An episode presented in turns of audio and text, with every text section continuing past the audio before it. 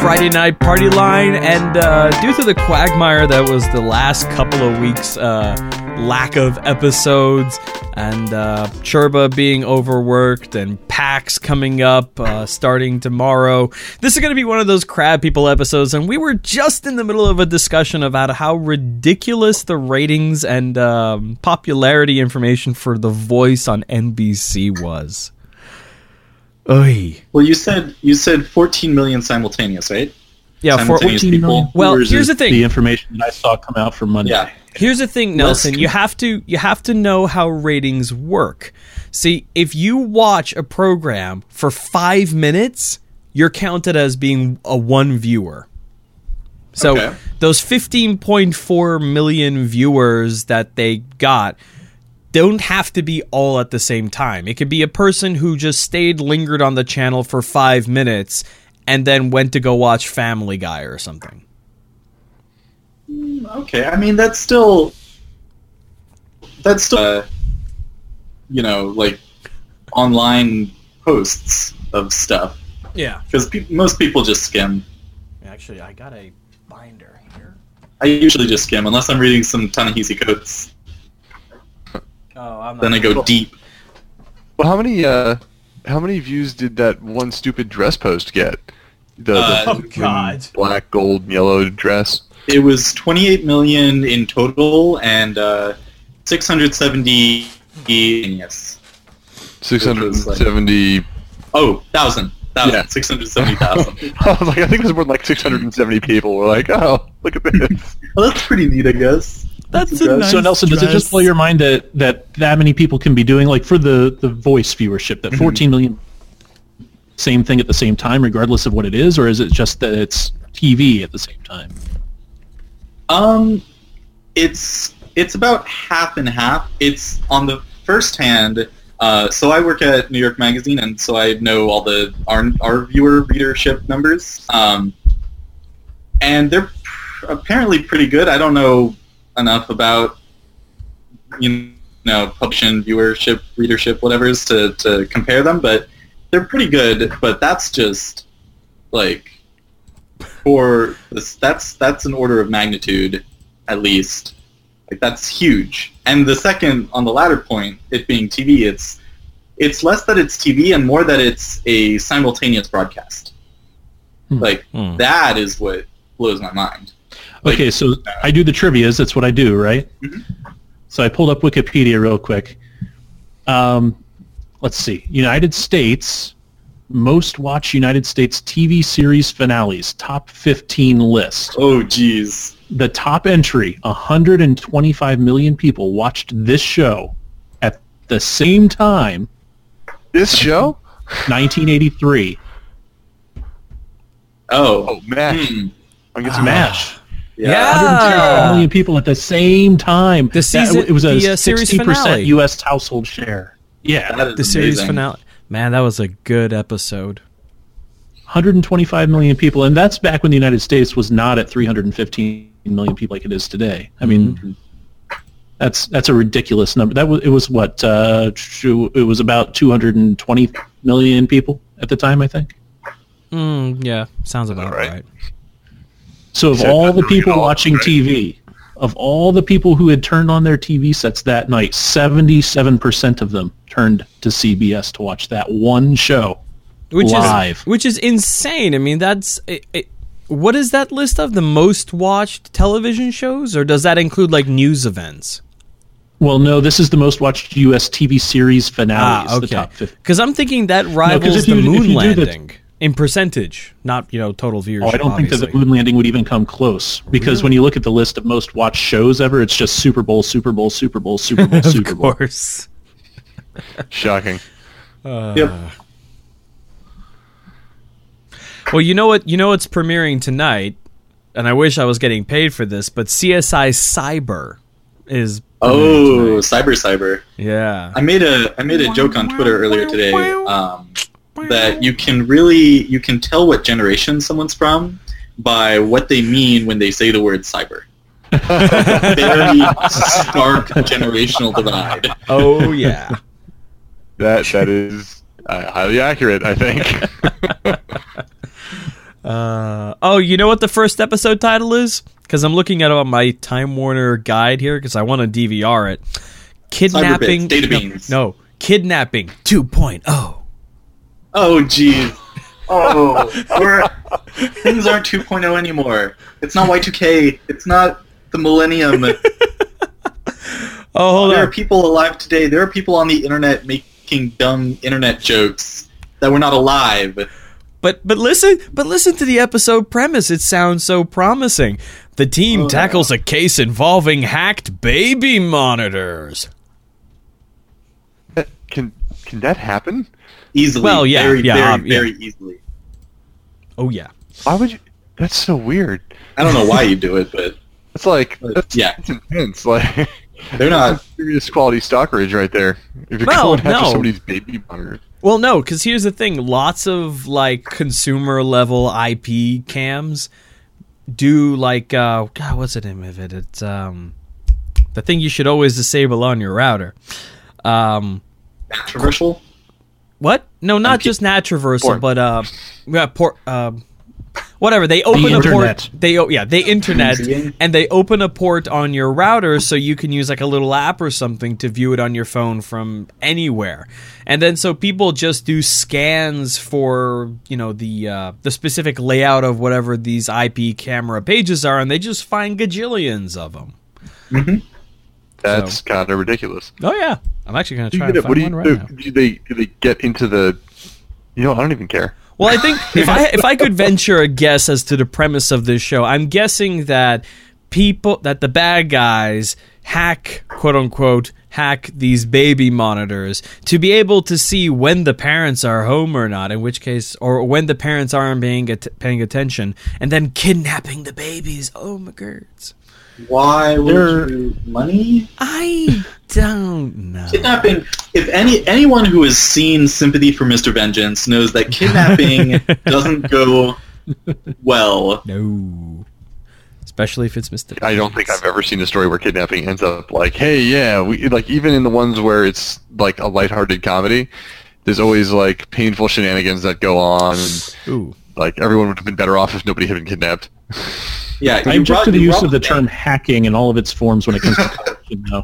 And there are, as far as I'm concerned, only two situations where it's acceptable to use the term. The first is the movie Hackers, because Jonny Lee Miller and Angelina Jolie, uh-huh. that's the only one. And then if you go back to Rollerblades. Sneakers, that's like the actual accurate portrayal of what happens. Hmm. Sneakers, you know, Robert Redford. Hmm. And that. Yep. yeah yeah I yeah, like yeah. that one. That's a good one. Yep. That is good stuff. Otherwise, I don't want you to be hacking past the 128-bit encryption of the gate that they threw up with the NSA Red Book. I oh don't no care. I but don't watch hear it. out here comes a torus Turn around to your 3D interface. Pyramids are flying at you. Hurry, hack Oh, them. oh. One one other addendum: Pirates of Silicon Valley. Uh, that's also a good Although- one. I like. They don't do as much hacking, and they do more like phone phreaking. But it's for a movie that's not very accurate. It is startlingly accurate about all of the phone phreaking going on. What But about once- the what about that incredibly accurate portrayal of computer hacking that was in Jurassic Park? It's a Unix system. it is. The best uh, but most like, deceptive advertising of Unix ever. Whenever I watch that movie, my brain automatically thinks it's a Unix system. I'm like, how would they even get the guy in there? what, what role is his crotch playing in this entire computer setup? That's what that's what my brain hears. Integral is is the role. Um, So what we had we did have some other subjects actually, didn't we? Like there was a uh, Leonard Nimoy, Yeah. right? that's Oh, that. here's a here's a fact that will throw your your mind for a loop. Okay. We're talking about ratings. Uh huh. If you bring up Leonard Nimoy, when Star Trek the original series got canceled, it was doing so dismally in the ratings. You want to guess how many millions of viewers they only had that they canceled Oh, Star Trek the original series? Like Uh, half. Half a half million. one half of one million. They had they only had 20.4 million viewers in season 3 per episode. That wasn't fair what you did there. That was not. And they were like, this just sucks so much. How are we going to make money? we're not going to be able to sell this. And now to the, Big Bang the Theory. Now the Big Bang Theory is the most successful show on television with like how many viewers every night? Oh, I, think gotta- that don't they average somewhere like 13 million? I'm I'm gonna look it up. I'm I'm on is TV by the that's numbers. Season what? Eight or nine? Big, yeah. Usually you like have to it. fight the law of diminishing returns for that sort of thing. They're doing just as well as Friends, I think. They're I don't know. I kind of doubt that those numbers hold up. I mean, Friends was right before the final cusp of any kind of internet competition would have kicked in. Here we are. Big Bang. Friends was still must see TV. Yeah. Uh, let's Friends was I not mean, must-see. literally, NBC was in people's houses holding guns to their head. you must see. Must see the TV. Well, okay. s oh, wait. Big Bang Theory. That's a repeat. So we want to pulling up ratings. Welcome to Nielsen, the podcast. where we Googled Nielsen ratings in real time. Oh. Um, I, have used to have plug. access to these. I used to have access to this stuff pretty much live. Borrowed the login of one of my professors. Well, at least at least you were keeping that secret between us. Well, I'm not going to say which. Um, Ah. no, I, I I feel like I and perhaps other people have kind of mentally checked out today um, because it is, as we all know, the pre-PAX day, even though PAX is Oh. technically on Friday.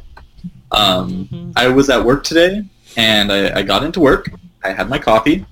I uh, I opened. I fixed some code. I sent out the pull request. I merged them. You know, I got them code reviewed, and then I had one more thing that was open, and I was like, okay, well, I'm gonna go home when this code is merged in. And I looked at the clock, and it was 2 p.m. Yep.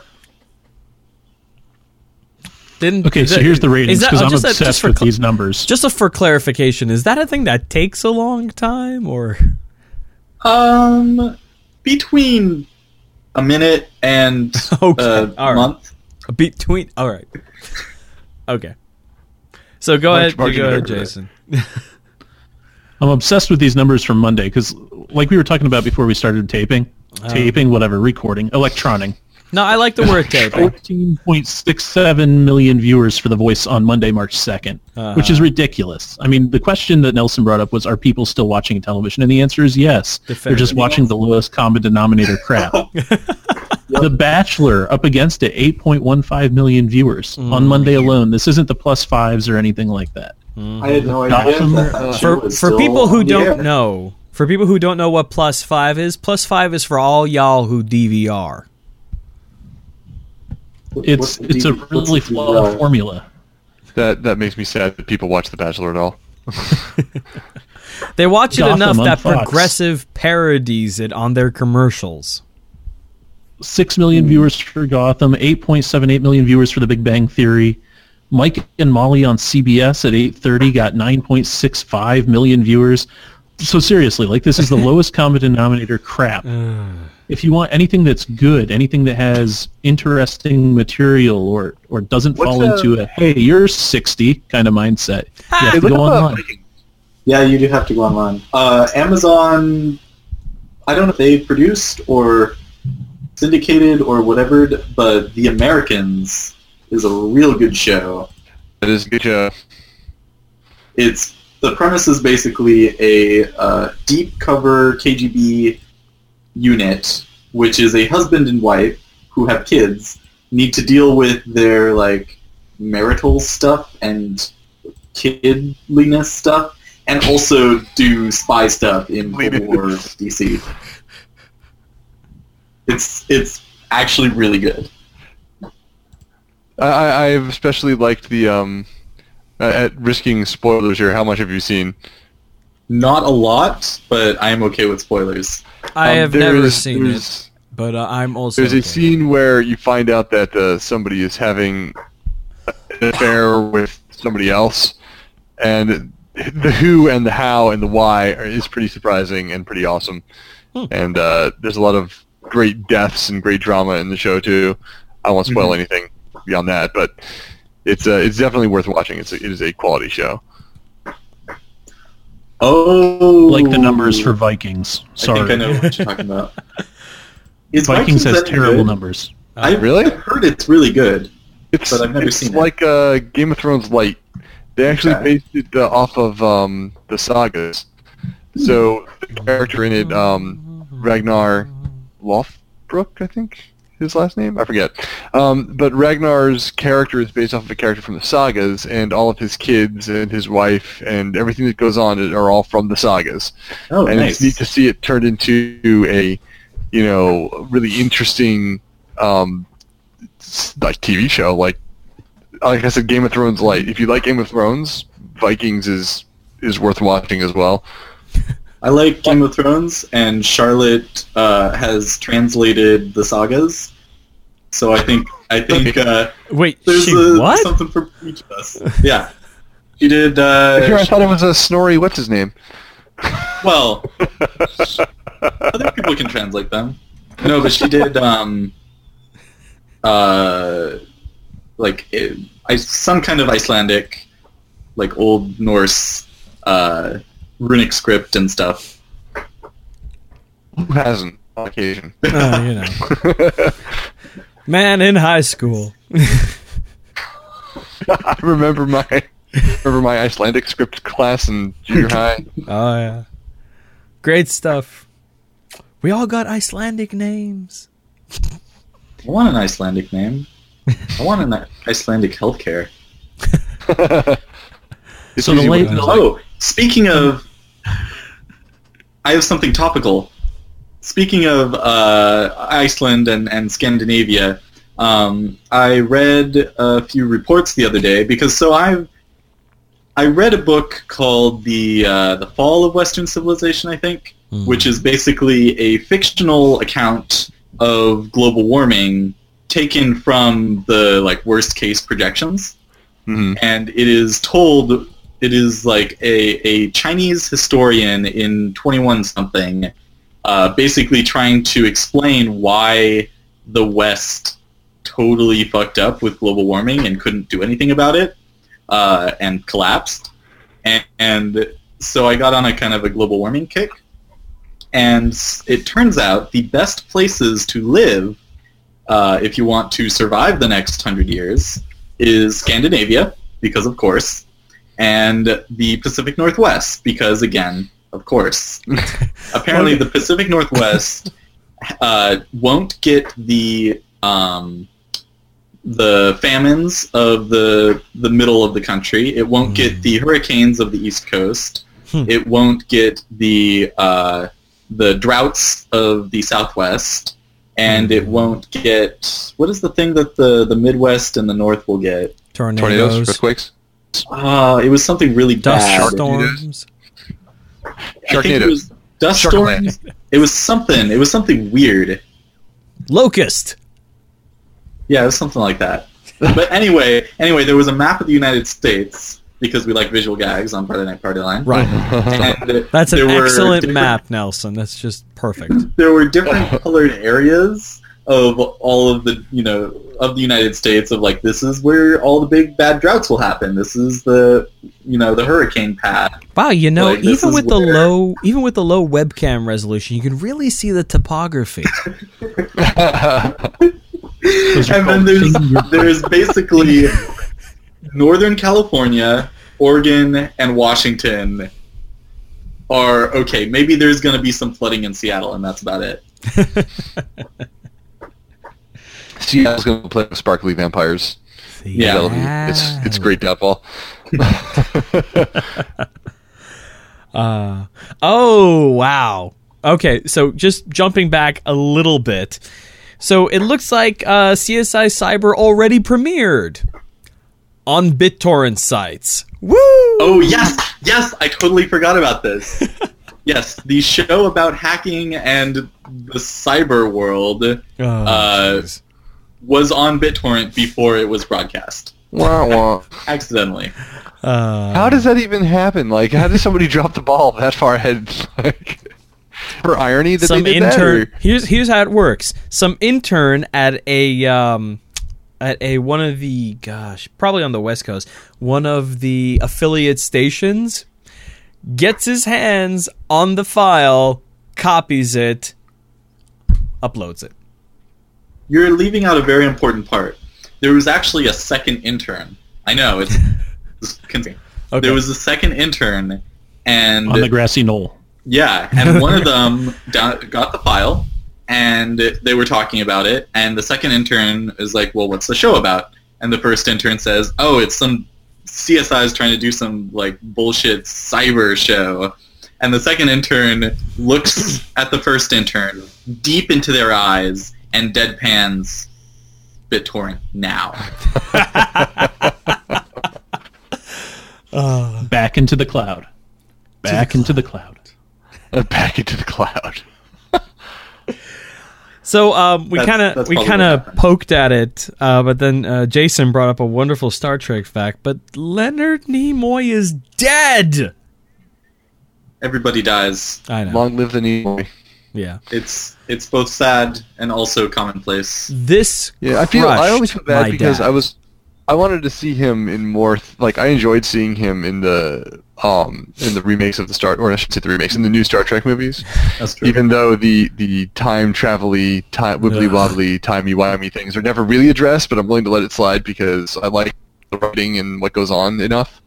But uh, I'm gonna miss seeing him in stuff and like doing stuff. He was one of those guys who you're like, oh, it's Leonard Nimoy. I like seeing him in that random thing. Or Yeah. when he did like he did a voice of the toy of him as Spock on uh, Big Bang Theory. show we were just talking about, Big Bang Theory Yeah. and it was really clever and funny. And he, he just he's uh, he's one of those guys. It's like Robin Williams who passed away last year. Gonna miss the hell out of him. I like watching him do stuff. Um, Uh, Joan Rivers, she was also really funny. We lost her last year. Like it's been a bad year for people I like. But then again, it always like. seems to be a bad year for celebrities we like, and that just hammers home the point that they're all gonna die, and so will we. But in a certain measure, Leonard Nimoy was supposed to be immortal because Vulcans live for so incredibly long. They would outpace us by lifetimes. Well, And I know that it's crazy to say that, but by the same token, you do kind of get Leonard Nimoy and Spock mixed up and conflated in your mind. And No. uh, he's the kind of guy that you want to live forever, right? Well, yeah, you want him to live forever because on top of being a good actor, his photography was pretty good. He contributed tons to the sciences. I mean, the Griffith uh, Observatory here has the Leonard Nimoy Auditorium where they regularly show great things about science. And my cousin Varujan, who was on the show, gave a talk there like a few months ago. So it's, you know, they contribute, people like him contribute so much to the world. So. For instance, he directed Three Men and a Baby. Where would we be without the seminal classic that is Three Men and a I Baby? I don't know. or his music video of uh, Long Ago. his Hobbit music video. Another Living in classic a cave in a land of Shire was a great little hobbit whom we all admire. Wow, you know too much of that song, Victor. the Ballad of Bilbo Baggins. in, But in in- in Victor's defense, in Victor's defense, if I thought about it for a second, I could recall every lyric from the uh, 70s Lord of the Rings mov- animated movies. Oh. Ugh. Yeah. Ugh. But those were kind of good, if I remember. Re- were they? Like, were they Were they- They really? were- there was a lot of singing. There was There a lot of well, we, there was a lot of singing in the books, wasn't there? Like, yes, but you didn't have to listen to it. You just read you just read the first bit, the first stanza, and you're like, okay, I kind of get what the song is about, and then you skip to the the next bit. The problem with those is that they ran out of money to make them, and there were two of them. There was The Hobbit, which was actually a fairly good adaptation of the book The Hobbit, but then they condensed all three of the Lord of the Rings movies down into one book and took a lot of artistic license with it, or one, into one movie rather. Yeah. mhm. And Yes. The Hobbit one So is, that's- is fantastic. the one that sticks in your mind and suck. Yep. Mhm. slight tangent. I remember uh, So one Leonard of my, one one of the Nimoy, one of the I videos mean- that was animated in the same style in that time was uh, the Last Unicorn, which I actually liked a lot because it's a very short book. But I actually read the book actually a few years ago for the first time. I didn't know it was based off of a book for a long time, and uh, it was actually pretty close. I was pretty impressed. There was there's a slight little twist or two at the end that they had to adjust, but um, that same style of animation was used. That sort of um, I want to say like lumpy. Yeah, You know what that's I mean? Like the word. All very lumpy. but uh, yeah, that's another one. I- If you haven't seen it, The Last Unicorn's worth watching. Even I think I'd say, excuse me, I have the hiccups. I'd say it holds up too. You know, it's worth seeing. So drones. So the FCC, this is a few weeks ago now. We were going to discuss it on Friday Night Party Line, but it uh, the previous Friday Night Party Line, but obviously it didn't work out. So the um, FAA put out its um, decision on drones, and it boils down to basically. Um, if you're a personal user, you can fly it the same way, you know, you would normally, you know, fly it under 100 feet. If, and it has to be within line of sight.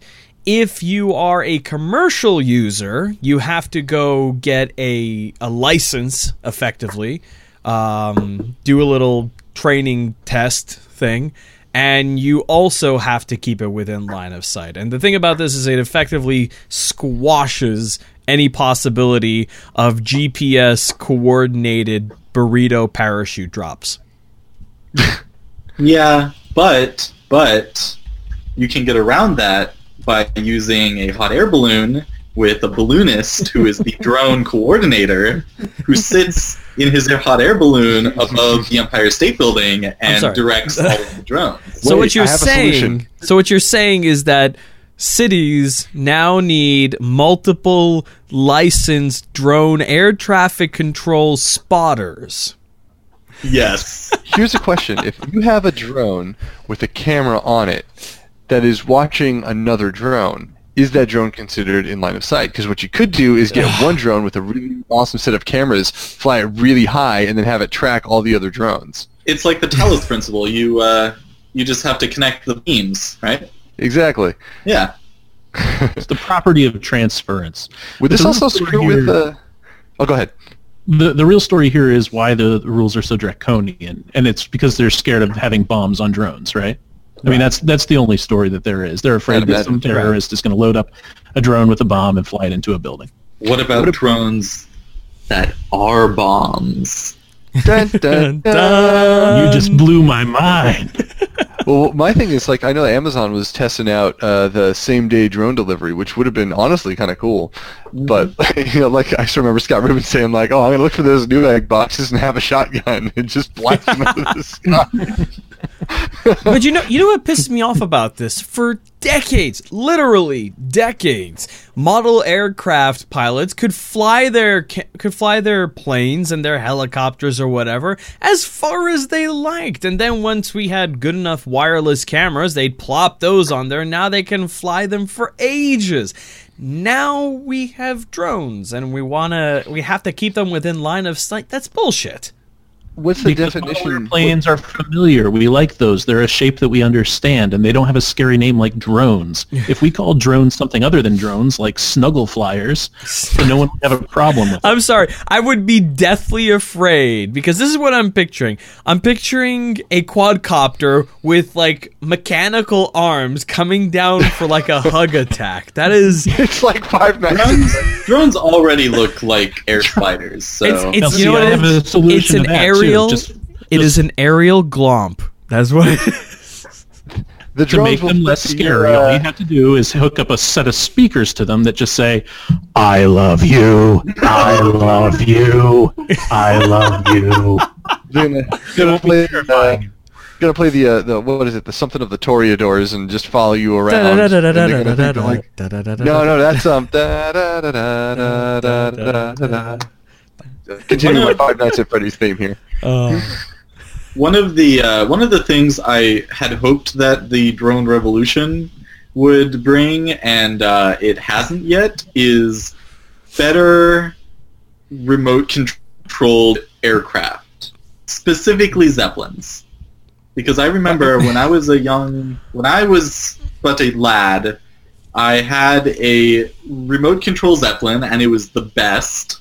Uh, and I looked online because I am an adult with uh, with discretionary uh, to spend on really dumb stuff. Um, and remote controlled zeppelins have not uh, gotten better in the last 20 years. like you'd think you'd you could put an Arduino on it and have some uh, some like drone uh, rotating. But why would you need the balloon Nelson, if you have the drone? do you know- But it? you- but it it less power. Nelson, Power. do you And know how drones? noise, because do you drones know are how pretty zeppelins loud. work? So you could have an indoor uh, micro blimp, right? That could go to your fridge and get a beer, and then bring the beer back to you, and it would be almost silent. I, I almost made a that's that's what women are for joke. I'm not making that joke, but I could have. Nelson, I but I'm not. you do realize that that would have to be one very large micro drone to be able to lift up Right, a just- can of beer. You just you just use hydrogen. That's you just you He would know, also just, have to have yeah, enough lift okay. to carry around the French maid costume that he would dress in. Why not at that Why point? Why not just put arms on a. Roomba and call it a day? Now we're Yeah. getting into a Ghost Shell territory. Oh, This was- fucking a! on got it. This I yes, Adam. Did you see what I posted? Was that the uh, the mind control plane? thing? Yes. So Did you see what I posted? no. I posted in response to somebody who had posted the uh, F-16 control for the brain kind of thing, and I said, "Well, this is going to lead to like you know having another android body a la Ghost in the Shell. So then you're going to like have your brain put into that other body or your consciousness downloaded. But then what happens when you wake up and you're still in your fleshy body and the other body's over there? There's an awkward moment where you both look at each other. It's like then you're either going to fight to the death or make out. yep. Hmm. Depends on the quality of the robot body. I can't Like- Five Nights at Freddy's. Like I don't want no, yeah, no. I don't want no Five Nights at Freddy's. I don't want no RoboCop. Either it is like You wouldn't make out with sufficiently human. No, God, it's cold all over. Not even no. ED209. No. I'd pet E ED209. It looks like a nice I mean just you want to be scale an E ED209 down, it's like a nice little pet. It's like it's better than a Furby. With mini um, miniguns. With mini guns. Please get me a beer from the fridge, E ED209. In that claymation-y way it goes. oh, now I don't have a fridge. Oh. And there's Walks holes in all my beer. no, I Walks over to want you and asks I want praise. either like like the major quality of body or Jameson. Just Do you know how expensive the Major's body is? yeah, Jameson's It's like a little millions of dollars a year in cute guy. upkeep. Are you gonna Yeah, work but- for Section Nine for the rest of your life to pay that Well, off? here's the thing. Yes. It's, it's, it's inflation though, so like it's actually like three dollars and seventy nine cents. Exactly. That's true. Remember, this is post World War Three. That's true. Like you know, one dollar will be worth eight million yen. I mean, but, but seriously, how Give it a- cool is this? So, for those of you who didn't see it on Facebook, um, what it is is that DARPA managed to have this woman who is quadriplegic and she has probes in her in her motor co- in her motor cortex. Um, Already, I'm out. I'm like, nope, not doing that. um, she was able to directly control a uh, what was it an F sixteen? Yeah, F thirty five flight simulator Yes. with her brain. Now, Oh, previously, previously she had been able to control a you know robotic arm with her motor cortex directly and it's not like she's using the robot arm to like grab the joystick and stuff no she is one with the f-35 That you is guys are acting awesome. like this is new technology, but it's not. This is 33-year-old technology. It's nothing special. The year was 1982. Clint Eastwood was a pilot sent to the Soviet Union on a mission to steal a prototype, uh, prototype jet fighter that can be partially controlled by Neuralink. The movie was Firefox. It's a documentary. I'm convinced. you know as you were saying all of that all i can picture is like on the screen in my brain is this black thing and red text Yes. like teletext kind of thing. Oh, that is my phone reminding me to of ten. record CSI. Speaking of the hyper real future, I have a plug which will turn into a second plug. Okay. There is a director, uh, Alejandro Jodorowsky, who you may know from such films as El Topo and The Holy Mountain, who in, uh, I believe, the late 70s or early 80s, late 70s, was tasked making a science fiction film. That film was Dune Dude. and he brought in Oscar Wells to play the space uh, to play the Count. Um, who else? Mick Jagger, uh, Salvador Dali to play the Emperor, um, and he he wanted to make a movie that would give people who were not on drugs the experience of taking LSD. It was 14 hours long. It was never released. There is Is it on the a documentary. What's up? Is that on the internet somewhere, like the actual film? The the actual film uh, is not on the internet. There were well, okay, I'll get to that in a second. uh, recently, there was a documentary made about the filming and you know everything of this movie, um, and it is called Jodorowsky's Dune, and it is fantastic. Um, what happened afterwards is that the designers from the movie, uh, H.R. Giger and um, uh, Moebius and another person who I don't remember. Sting. What? What? Sting. Sting. It was Sting. Yeah. Yeah. it Um, wasn't. That's a. It's a joke about the David Lynch Dune. Continue. uh, they went on to make a little film called Alien. Mm. Um, and Moebius and Jodorowsky went on to make. Uh, they took all of the storyboards and a lot of the ideas from Dune, and they fashioned a comic called the Incal. And Interesting. if you you might be familiar with a lot of the things in the Incal because it has been referenced uh, by almost every sci-fi film made since, um, and actually large portions of the Incal are the storyline of the Fifth Element. Like, really? You know, in the Ah. Fifth Element, where they reference all these things that are never on the screen and all of these crazy like space magic crap. No. No. Well, they they reference a lot Well, of they do. like- but it's there's these aliens. Where did where did they come from? No one knows. You know, where where does this other race come from? No one knows. All of those, the Incal is sort of a a an extended universe of the Fifth Element, but it is so much more than that because it is it is it is what Dune should have been. Really? I Okay. highly recommend. Uh, it was out of print for 20 years, I think, uh, but it is now back in print and in English, which it was not in originally, mhm. um, and it is really good. Space. It is the epitome of technologic technology so advanced that it is. Uh, it, it is basically magic. You can get it for the low, low price of 164 friggin' dollars on Fucking Amazon. A. That's the that's the out of print one. You you it takes some hunting, but you can find it for for relatively reasonably priced. Anytime you have to use the word relatively with the word reasonable, I chances are it's like not. sixty.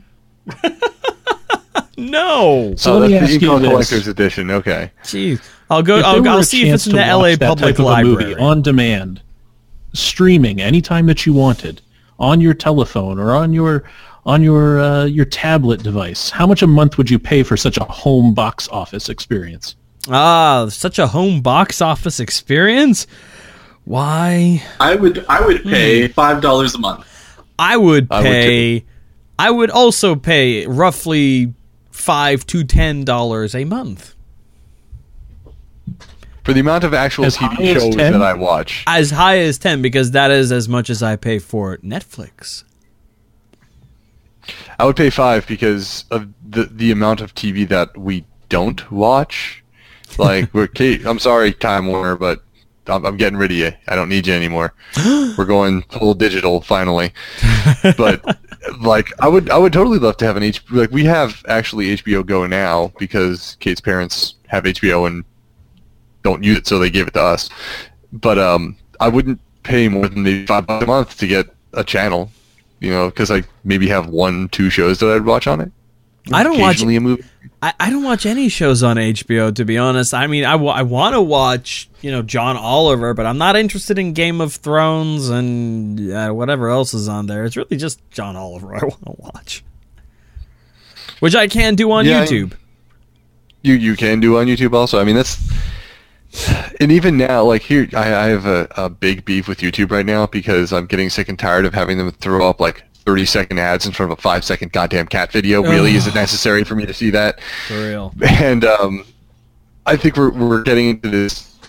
We're getting into another stage of advertising. It's got to figure out what it's going to do because if people can't watch just a stupid video on YouTube and not get like a thousand ads, or I can't watch a, a, a show or something that I've already paid for and then also have to sit through ads, something like it's going to drive people right back to piracy. Well, you know Like, what it is. Right back to piracy. YouTube is not only becoming a problem for cons- for the consumers of media, it's becoming a problem for producers of media because the content ID system is just bonkers. I am like 100% legitimately considering getting a Vimeo Pro account and just putting my videos up there because then at least I don't have to worry so much about YouTube's stupid content ID system, which is draconian and as opaque as a black box. It's, it's dark magic. Here's the news that goes into all this, though. Vic, you brought up before we started recording the show that mm-hmm. HBO is planning to launch HBO Go Yeah. for fifteen dollars a month, and I can't hardly believe that price point. I'm cheaper than any of you. Yeah. Because for HBO on my phone, I would pay like three dollars comfortably, maybe five if I'm pressed. Because really, like you're saying, what are you honestly going to watch on there, other than John Oliver, which I, who I think is brilliant? I mean, uh, you want to take a stab at what HBO's highest rated show is? Because I got the ratings for that too. I'm obsessed with these ratings numbers right now. Um, I'm gonna have to Game of Thrones. Yeah. Yeah, by a long shot. 6.84 million viewers per episode. But then it drops down. Like True Blood before it ended this year was half that. True Blood was True not good. Detective was like 2.3 million viewers per episode. And from there, it's like Boardwalk Empire, Silicon Valley, The Leftovers, The Newsroom, Veep, Eastbound and Down. These are all like around a million, Those up are to two none million of those shows are shows I would watch. Are Not you looking at of them. uh, Game. TVSeriesFinale.com as well? Do you think we'll get to a point where um, there are networkless shows? I mean, not. I guess we're kind of there with Yeah. like um, House of Cards on, net, on yeah. Netflix. yeah, I think we'll get to that But. We're, I think think we get to we're a point where there's a show there. like I- well, like a show that's made where they can actually get like a million viewers, and they're not on an NBC, they're not on a Netflix. They're just like, hey, subscribe to our show. You Well, yeah, the like problem with that premise is that the you'll get it. Netflix shows are network shows. It's just that network is the broker instead of NBC. The Right. distribution is slightly different. Right. But if you go on YouTube, there are some YouTube original series. I mean, not made by YouTube, but just made by the creators and posted. You guys are uh, familiar with Adventure Time, right? Oh, yeah. Oh yeah. I- I've heard of it.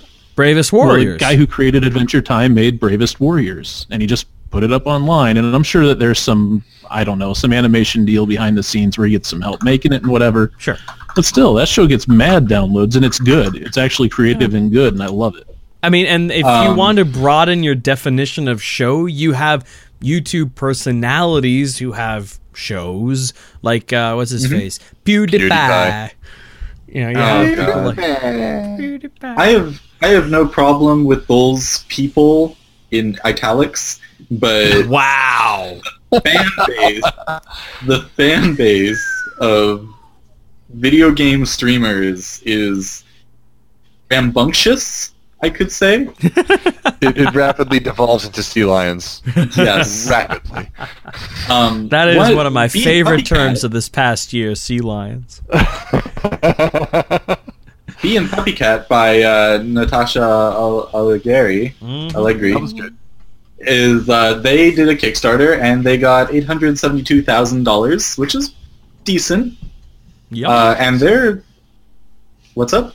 This is, do, so do you think, like, maybe not Kickstarter, but a, a a service of some kind that functions like Kickstarter will be the future of um, entertainment generation? Because you mean like how a lot of if- shows are using Patreon right now? To Yeah, I would say Yeah. Patreon would be a component, and I, I don't want to say you know something will be the future because there are things that are using things like Patreon and things like Kickstarter now, um, and there are things like there was a show that I backed back when Kickstarter was new and interesting, and I'm just gonna throw money at it. Um, uh, I they were semi-successful, but their premise was we want to make a TV show. We will uh, do a Kickstarter for the pilot and then try to shop it around, which I think is actually a pretty good blend of, you know, new technology and old, you know, trying to get money. Yeah. I think things like that will happen more and more. I mean, the good thing about that kind of strategy is it gives you your 360 package to give to, to show to studios when you're pitching a pilot. Because you know you got all you. I mean, at the very least, you could say, look, even if you guys think this show is a little weird, there are all of these people who have paid money to make this pilot even possible. They are automatic viewers. yeah, we even I have also um, think it's. Go. I also think it's kind of weird that we're all sitting around in our basements in our t-shirts and saying, "Do you ever think that there's going to be a time when guys will be able to sit around in their basements in their t-shirts and make shows?" Because I mean, here we are, and ostensibly, other than talent and quality and budget, what's the difference between us and Meet the Press? Well, But we budget. have it, and Meet the Press doesn't. oh, except budget. Guess budget, and we don't we don't uh, brook fools like they do, like having Laura Ingraham on. Choke her out! I swear to God. All right, one last George F. W- one last thing I kind of wanted to bring up, and it's good because we have an artist on the show. Um, is Taylor Swift. Now there is um. I, I've never really been into Taylor Swift, and I, I can't say I am now, even, you know, through all this stuff. But I've listened to a couple of her songs, sort of mashed up, and I've been hearing to hearing all my friends who like Taylor Swift and who don't like Taylor Swift either praise or complain about her. And I'm wondering, a lot of the common things that people say are bad about her is that she has become moved from country to pop and she's become a total pop star as if that's a bad thing and that her music is no one's ever done that before. for real No. right and no and that her Amy music Grant, Miley Cyrus. right and that all of her music has become is is now just pop not just as a genre but as a embodiment of pop in that it is it is so pop it is the epitome of pop music Well, And- I mean, there's basically country pop, which is what she was doing before. Anyhow, before yeah i don't Are you? Are they saying like she's sold out? I mean, that it, well she's saying Punk- she's Pop she- is dead. well what they're uh, now basically it's be saying Popgate. oh no. Um, what they're basically saying is that because despite whatever she says that you know she has control over music this is what she wants to put out that the music she has put out is yeah i guess you know sold out. It is appealing to a wide demographic. And my question is discounting the obvious money advantages of doing that what is wrong with doing that? Popular things are terrible, and I hate them. it's like I was Basically, into that is- popular that is the things before they were cool. Yeah. It's it's. it's that weird sort of sentiment though. The whole the hipster sentiment of you know, well, now that it's mainstream, I don't like it anymore. You know, Yeah. like I'll anime admit- went through that.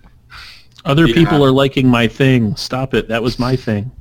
I'll admit, uh, I I have uh, I don't know, like indie indie pride when I find things like there's there's some uh, some Cambodian uh, psychedelic. There's a, a one record that I found. Oh, I thought you were going to talk about a drug for a second. No, it, it is uh, Cambodian psychedelic rock from the 70s, and it is real good. and I want lots of people to listen to it, but I know that it is uh, niche, I guess I would say. Um, but you're making another. But that's not Plug. that's not like the hipster indie thing. That is you that is you acknowledging a a limitation in other people's taste that you have a slightly eclectic taste and other people might not Well, like it. well, here's the flip side of that. Um, so, my mom uh, was very musical, and so growing up, I listened to a lot of music and a lot of pretty good music. Um, for example, I was really into Elliott Smith in middle school, which probably says a lot about how I turned out. Um, but when he died in, I believe, 2003, and then became like well known and popular, uh, people would ask me, you know, friends would be like, "Oh, hey, have you have you heard of this guy Elliott Smith?" And uh, I was the worst. I was just like, "Oh yeah, yeah, I heard of him." Of course, I have Philistine. yeah. so there's it's definitely uh, if you're if you're immature, it's definitely very easy to be sucked into that. Oh, oh, you like this thing that I like now? Okay. Well, it's not even Right. that. We're It's like right. You people are sentiment. people are deriding it not because, you know, they had a preference towards it one way or the other previously, but simply because it is popular and that it appeals to a mass audience. Well, look at other pop artists. I mean, Madonna started as a pop artist, and she's done okay for herself, I would say. What is she on her 15th comeback tour? I mean, she still she could still be making money off of the first first uh, albums that she released. As far as I know, I mean, sh they were they were really good. It was good pop music when it came out, and if people like pop music, then there's nothing wrong with that. If you if the person you like, like let's say you like some obscure heavy metal band, like I don't know, Finntroll or something, and uh, you know, all of a sudden they start doing like, oh, well, they used to do this one kind of metal, but now they're doing this other kind of metal, and I don't like that anymore. So And just that don't listen to them anymore. Go find another artist who plays the music that you like. And you that's know? another stupid complaint people made. Oh, all of her music sounds the same. You know what that's called? to pop. It's called no. You know what that's called? It's called having The a Red Hot Chili style. Peppers. yeah, right. But like It's called every style, yeah. yeah, it's it's called having a style. I mean, all of Deadmau5's songs sound the same. All of Skrillex's songs sound the same. That doesn't cheapen the quality of them. Well, even I you guess the- say that, like a lot of Metallica's music. You Yeah. know, you listen to Metallica, and all a lot of their music has a similar quality. I guess the legitimate Wait, their music has concern quality? There is The legitimate concern there is that they're going to be just playing to the middle, and that in order to be popular amongst a whole big wide spectrum of people, you have to kind of water down your music and make it less creative. You don't want to freak out the people who are conservative, and you don't want to, you know, make it too boring so that the conservative people aren't, you know, uh, angry about it. are, are the ones that are controlling it, and that the more creative people aren't engaged. So what you have is really this kind of like maudlin halfway music that's not really going to, to break any barriers. It's not going to explore any new frontiers. Well, you can also do what Beck did. cases, That's been true.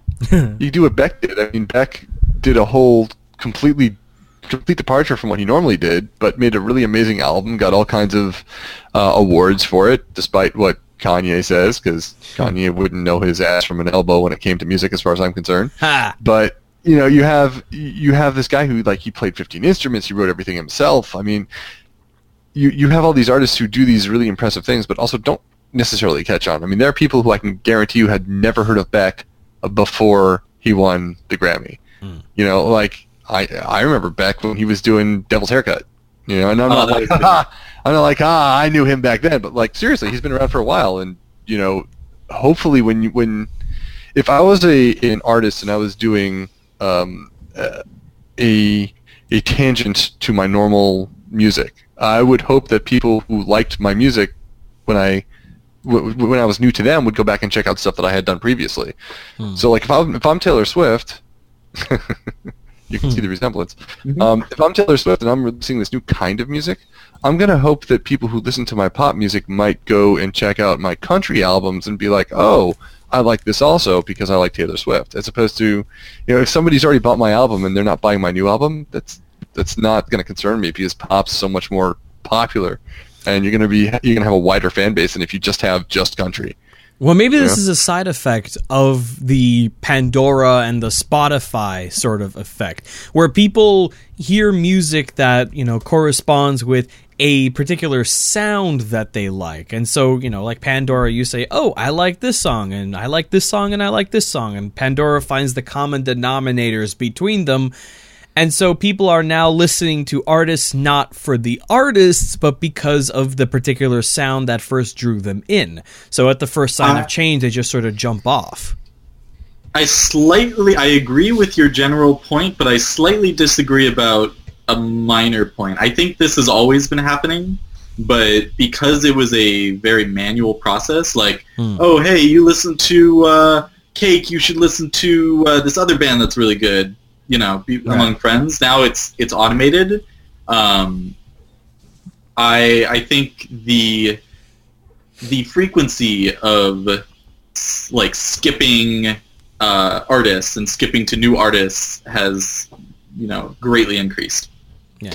I also think that people undersell the importance of the social aspect of music because back in the heyday of radio, the low and co- lowest common denominator is one thing, but the common denominator was important. It was important that everybody knew the same songs and could relate to it and would talk about it and listen to it. Right. Music was social, and now it's broken down into much smaller tribes where you have to know the scene that you're into in order to have the music be cool or to, to fit into a certain subgroup.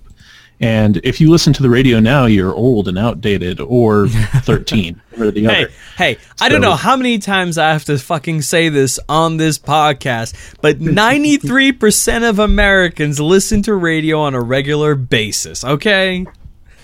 I was I was visiting. Four minutes in the car on the commute. But hey, that's how, you know, that's where Taylor Swift gets her bread and butter from the people who listen to it on the radio and say, ooh, who is That's not that? true. Taylor Swift gets her bread and butter from live performances. The radio is just advertising. Well, I mean for the her promotional bread and butter, not the, the obvious money. Not the No actual artist bread makes- and butter the that she actual- eats in her like mansion. Does she have a mansion? She really should. I Does feel like have a she bread and butter would. clause in her contract? I would assume. mean, I just assume where rich people have mansions. It's in the radio. Uh, one thing, I mean, the the complaints about Taylor Swift, uh, much like the complaints about most Oh, wow, kind of she oh they're does have selling a out mansion. or anything around that, really break down to uh, in group posturing, right?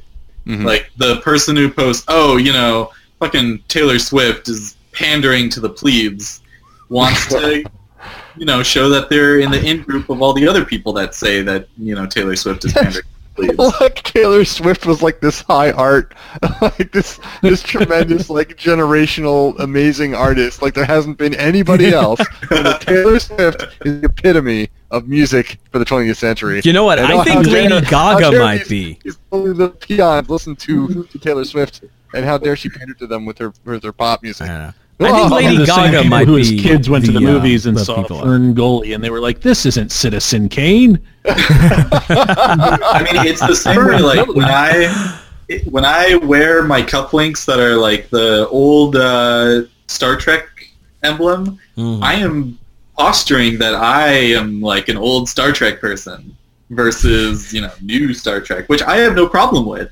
but you know is not it's not the thing that I establish my in group uh, credentials with. Also, I think that the, the, the groups that most of us are like in, as far as being like in the group, really don't judge or care for that. Like, you know, if you're like, oh well, I have this thing that's so how how come you guys still aren't into that thing? Like, we'll do that as a joke, but uh, I don't think anybody like seriously Adam, goes to that Adam, level though, of maturity. Adam, gamers. Come on. politics is entirely based on that kind of oppositional Yes. tribalism. Well, with us, it's more of an enjoyable slap fight, though. It's not like an actual, you know, oh well, everybody's everybody's got to buy the new Borderlands because if you don't buy the new Borderlands, then screw you. Adam, the people on the for most people on the forum, it's an enjoyable slap fight. For gamers writ large, it is you know arm arms and missiles. You know, it's Yeah. I I have never seen ever a gamer react poorly to, to, to that sort of situation in my Jay- life. Jason's point, I think, is a really good one. That like our current news cycle is focused on Hillary Clinton's email provider. Jeez. She voted for the Iraq War. like, We, we, and the funny thing is, is that's what her opposition's going to latch onto. They're going to be like, emails, yeah, email. like there are there are you know legitimate legitimate pros and cons to uh, her being president. You know, on both. Proving she's both- not a Republican. Well, I mean, Bro. she's she is a Republican. She just yeah, she's She's You not know a what? current Republican. We need we need a you know what we need a Republican president just to remind the American populace at large say that. how fucking say that. crazy the Republicans are. shut your filthy mouth. We have No. Congress. He there for we have a. Congress Get rid of and they keep getting reelected. Uh. we were we were that close to King Cheney, like that close. Yeah. Uh, Do you remember that whole Interesting that thing you bring up was about those emails, though, because there are. I mean, it does give an interesting insight into exactly what her, some of her deep philosophical problems are. Oh yeah. The issue is that she was running her own private email server from her residence in New York as a way to circumvent Sunshine. I mean, she was basically getting around any kind of openness or transparency. She was she was hiding all of her cards from the American public that she swore to serve by running this secret server in her own house. And that speaks volumes about someone's philosophy, their political philosophy and their integrity. However, it also says that they know how to use freaking technology, which is more than Uh, Yeah. well, any of the okay. Republicans. well, no, it may mean they IT know how to does. pay Yeah. people to use technology. Better than the Republicans. Here, you know what? All right, I'm all going right. to put my foot down. I'm going to make a stance, and Okay. I hope I can live up to it. Okay. Or stance. I will vote if if there are no other qualifiers, then for every presidential election for the next I don't know 20 years, I will vote for the uh, the not what is it the the candidate who is not an old white man. Ah. Ah. Are you on the spice right now, Nelson? Can you see through time? Uh, and Oh also God. space. Also space. I would That love space is very important. People forget that. They're like, oh, you Well, can the- see through time. That's great. They're But the no. same thing, Nelson. They're the That's I would, same. I would love for the choice to be difficult, honestly. Like I would love there to be like a really hard, like not just not just be within the party, but like having to Mhm. pick between these two parties. Like, oh man, that guy's got some really good ideas. Oh man, I this person really- Because you're a nerd. I really I- wanted I would Bill love to have that. Richardson to win. I, but right now I don't. So even if it comes down to Hillary Clinton and literally anybody else that the Republicans have to offer, I have to go with Hillary Clinton because Yep. holy crap, I remember Bush. Like, Um, come on, they're saying like, uh, oh, Scott Walker was like, oh, he's getting traction, and I'm like, no, he's not. who is who is I can't remember, who it Adam. was that um all- that people wanted to run to for president for the Democratic Party in the upcoming election. Who was it? Is I can't remember her Hillary name. Clinton. No, not Hillary Oh, Clinton. Oh. Elizabeth Warren. yeah, Oh, that's the mean- one. Yeah. Elizabeth Warren. Yeah, she's Isn't that the Danny Glover She's not kid from Community? Yeah, I, I would I would vote for Donald Glover. He'd be a great Donald president. Glover. That was his name. Danny Glover was the guy from that Lethal Weapon. movie. No Yeah. relation from what I understand. Um, but but Adam and I both live in New York, uh, so our votes don't matter because New York was going to vote for Hillary Clinton. Right. Um, not only because she's a Democrat, but because she was also you know the, the senator from New York. Um, Assuming that she gets the party nomination. I mean, the assumption was That's that she would get the party nomination in 2008, and she didn't. Mm-hmm. But Yeah. that's because Obama came out of freaking nowhere and he was amazing. Sadly, he didn't live up to all expectations, but you No know, still better than you know McCain and Crazy Lady from Alaska. Don't you know? um, Don't you know? Yeah, I do know, and that's It's why I didn't vote for you, you like psycho. Bobby, like like the mother from Bobby's World. if it's fair to say that you'll vote for literally or for Hillary Clinton over literally anyone that the Republicans put up, I'm equally willing to say at this point that I'll vote for anyone literally that the Democratic caucus puts up against Hillary. Well, we actually had a similar situation to that in New York recently. Lieberman. What if it was? No, if it- Lieberman's not really a. Come on. Wait, which party is he with right now? Is he a Oh, that's a or a good, that's a good question. Exactly. No, we Um, had well, look at look at Cuomo. He almost he lost like 33. He won the the election uh, for the Democrats, but he he lost a lot of support because of what he's been doing with like between the Moreland Commission um, and uh, going going after teachers. By the way, I voted for Zephyr Teachout Cuomo. I know you listen. Um, but I mean, we, we literally had two really great candidates. Uh, the Teachout Wu ticket was amazing; they were brilliant, and people just voted for Cuomo because he was like he was a known entity, right? Mhm. Nobody knew really Teachout and Wu, even though they were way smarter and way better candidates, and would have handily won over all the nobody that you know the Republicans put up. But you know, when people are, do you would you would I then not vote for Cuomo because you know Teachout didn't get in? Of course not. I'm still going to vote for Cuomo because Jesus, the the alternative were like was it was it Paladino the last? No, he was two elections ago. Who was the last? I last don't even guy. remember. They're they're faceless. They were terrible. They were all bad. But what you're saying is demonstrating the exact problem with American politics right now is that we don't really have a left and a right. We have a right and a slightly less right. Yep. And the slightly less right keeps on moving more and more and more to the mm. right to the point where it's not even the center anymore. It's just slightly right of the center. That's why we There have make been like no me. socialist candidates, and then I Oh. use the term See, I'm a- socialist I'm a different. I'm a different kind of right, and that's why everyone should vote for me if I run. I'm always right. I've actually been voting. Oh my god, that, been- the problem is that might actually work as a campaign slogan. Here's here's my my voting strategy in the last few elections. Uh, for local things, usually Green Party. Sometimes uh, Working Families, which is a local New York party that's fairly Go ahead, throw your vote, Vote away. I know. um, but so I, I vote for the you know I basically protest vote, and then for all of the uncontested elections I write in myself because they are uncontested, and that is the worst possible thing. right.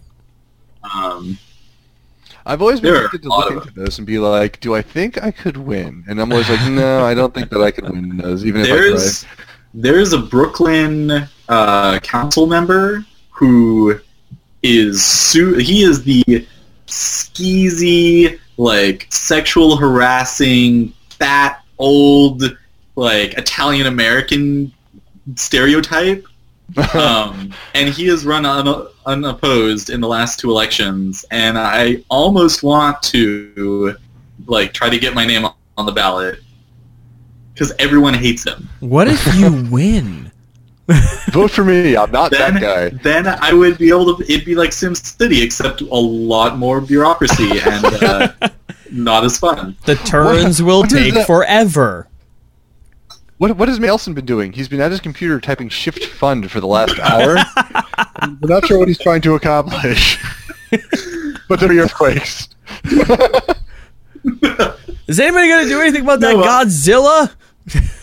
Here's here's here's the good thing. A lot of these council positions are basically part time. So like you know, if it was full time, I would never do that because I make more money than you know. It's not worth Council it. member. Yeah, but for for a part time gig, to be a relatively you know meaningless cog in the machine, but at least a cog that is open to good ideas. If even if you know I don't have any of my own. And not playing grab ass with the secretary. Yeah, it's not that hard. Just play grab ass with yourself. Okay. Nelson for council, council for city Nelson for council. council. I'll grab my own ass. Uh, all right then. Well, that that on the was. This is, you know, I thought this was going to be a crab people episode, but this turned out pretty, uh, pretty okay with uh, no short contribution on uh, on Jason's part from moving us from topic to topic. Um, rec- Did you like recognize. that? Re- I Like, did. I'm just going to be the human gear shift. There you go. Recognize good work when it's done. Ah, but yes, that is uh, that is it for this episode of Friday Night Party Line. Um, again, we are recording this on Wednesday. Uh, you will so if the world blows up between now and Friday, this information will be slightly out of date. Um, but uh, Nelson's gonna be at PAX. Adam, you gonna you're not gonna be at PAX. You got teaching stuff to do, huh? No. Jason, Jason, you've got responsible, reporting stuff and child rearing stuff to do. Indeed. Yeah. And me, I'm just saving my pennies because I'm going to be performing at uh, Hanadoki Con in San Diego. They're actually paying my travel expenses, which is a new thing. So, woo. Taking the Amtrak. Four, hour, four and a half hour train ride. That's fun. That's a good ride. Well, you know what? Audiobooks. It's going to be going. It's going to be. It's on the Pacific Surfliner, so it's going to be basically riding the coast for about three quarters of the ride. It's good, beautiful. Oh, vistas you know out. what you could read? You know what you could read? I showed earlier that I've got one more thing to plug. Uh huh. Uh, if you're familiar with the old uh, comic Tank Girl or the movie of the same name, Mm-hmm. they did a Kickstarter to make more Tank Girl. Uh, of course. And it is real good. And I got this delivered to my work, and I opened up the package, and then I realized that she is in a spaceship shaped like a dick.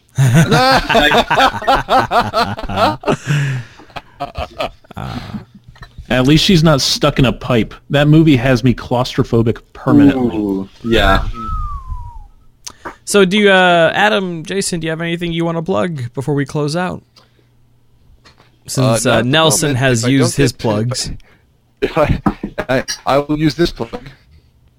And uh, Ah, if I don't plug. get yes, visual gag audio show Wah, wouldn't be Friday Night Party Line without it. Um, but uh, if if I don't get funds soon for my classroom, I may be doing another Adopt a Classroom fund drive because uh, Title One lost the paperwork back in March, and I did not get to order my supplies again in September. So now I'm out of paper and canvases and clay, and I'm making do with what I have. Although I've been told that I have an order available, we'll have to see. So I may need, I may be plugging Adopt a Classroom again.